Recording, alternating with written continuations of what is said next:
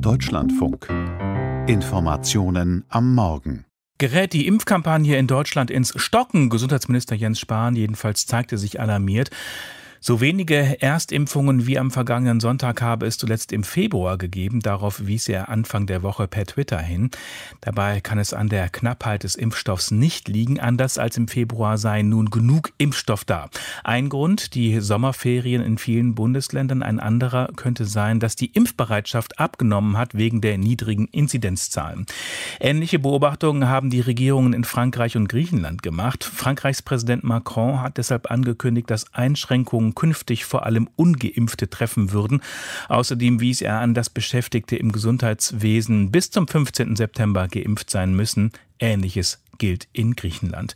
Bundeskanzlerin Merkel und Gesundheitsminister Spahn hatten eine allgemeine Impfpflicht immer ausgeschlossen und Johannes Kuhn in unserem Hauptstadtstudio, Sie bleiben auch dabei.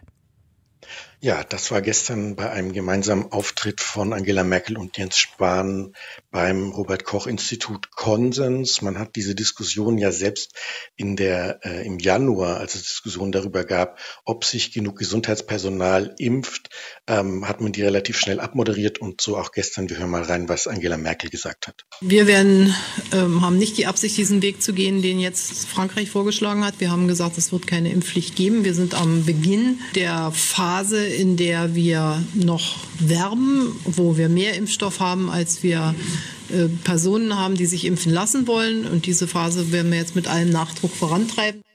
Also in der jetzigen Phase möchte man werben.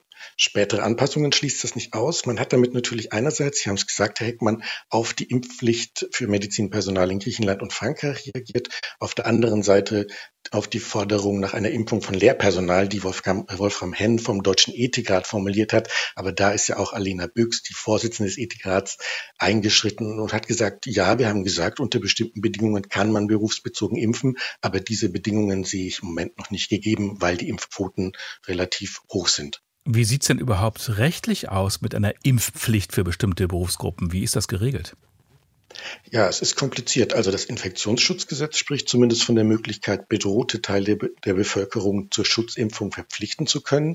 Impfpflicht ist uns ja nicht fremd. Wir hatten das bei Pocken. Das hatte Ende der 50er Jahre auch das Verfassungsgericht bestätigt. Und dieses Urteil war dann auch Grundlage für die Einführung der Impfpflicht für Masern im vergangenen Jahr. Die gilt ja in Kitas und theoretisch auch an Schulen. Im Detail geht es dann um die Wirksamkeit.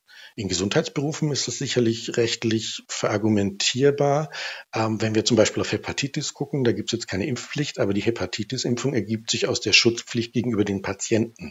Andererseits sagt aber die Deutsche Krankenhausgesellschaft seit Tagen, Moment, wir machen Stichproben und beim Gesundheitspersonal in Krankenhäusern haben wir eine Corona-Impfquote von 90 Prozent. Da ist es also gar nicht notwendig. Bei Lehrerinnen und Lehrern, da ergibt sich schon ein argumentatives Problem bei der Wirksamkeit. Denn selbst wenn die selbst geimpft sind, können sich ja die Schüler untereinander trotzdem mit Corona anstecken, denn es gibt ja unter zwölf noch keine Impfungen. Also tragen die nur einen geringen Teil zum Schutz bei, die Lehrer. Das kollidiert dann wiederum mit dem Eingriff auf äh, das, in das Recht auf körperliche Unversehrtheit.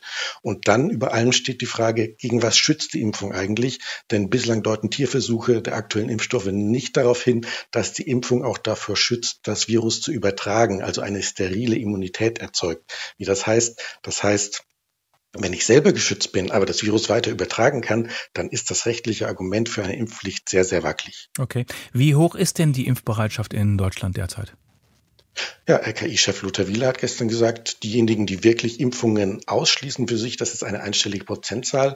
Die grundsätzliche Bereitschaft liegt bei knapp 90 Prozent und die muss auch relativ weit ausgeschöpft werden, denn für die sogenannte Herdenimmunität braucht man aktuellen Berechnungen mit der Delta-Variante zufolge bei den unter 60-Jährigen 85 Prozent und bei den über 60-Jährigen sogar 90 Prozent. Es gibt Überlegungen des Bundes, die bisher kostenfreien Tests in Zukunft nicht mehr zu zahlen. Wie konkret sind diese Überlegungen? Ja, da haben Spahn und Merkel gestern auf Nachfrage gesagt, ja, das können wir uns vorstellen. Ähm, allerdings gab es dann schon Einschränkungen. Es gibt ja spezielle Fälle, die können gar nicht geimpft werden, also zum Beispiel aktuell Kinder, aber auch es gibt bestimmte äh, starke Spezialmedikamente, wo die sich nicht mit einer Impfung vertragen, wo dann keine Antikörper gebildet werden. Also es gäbe dann so Sonderfälle, die man abbilden müsste.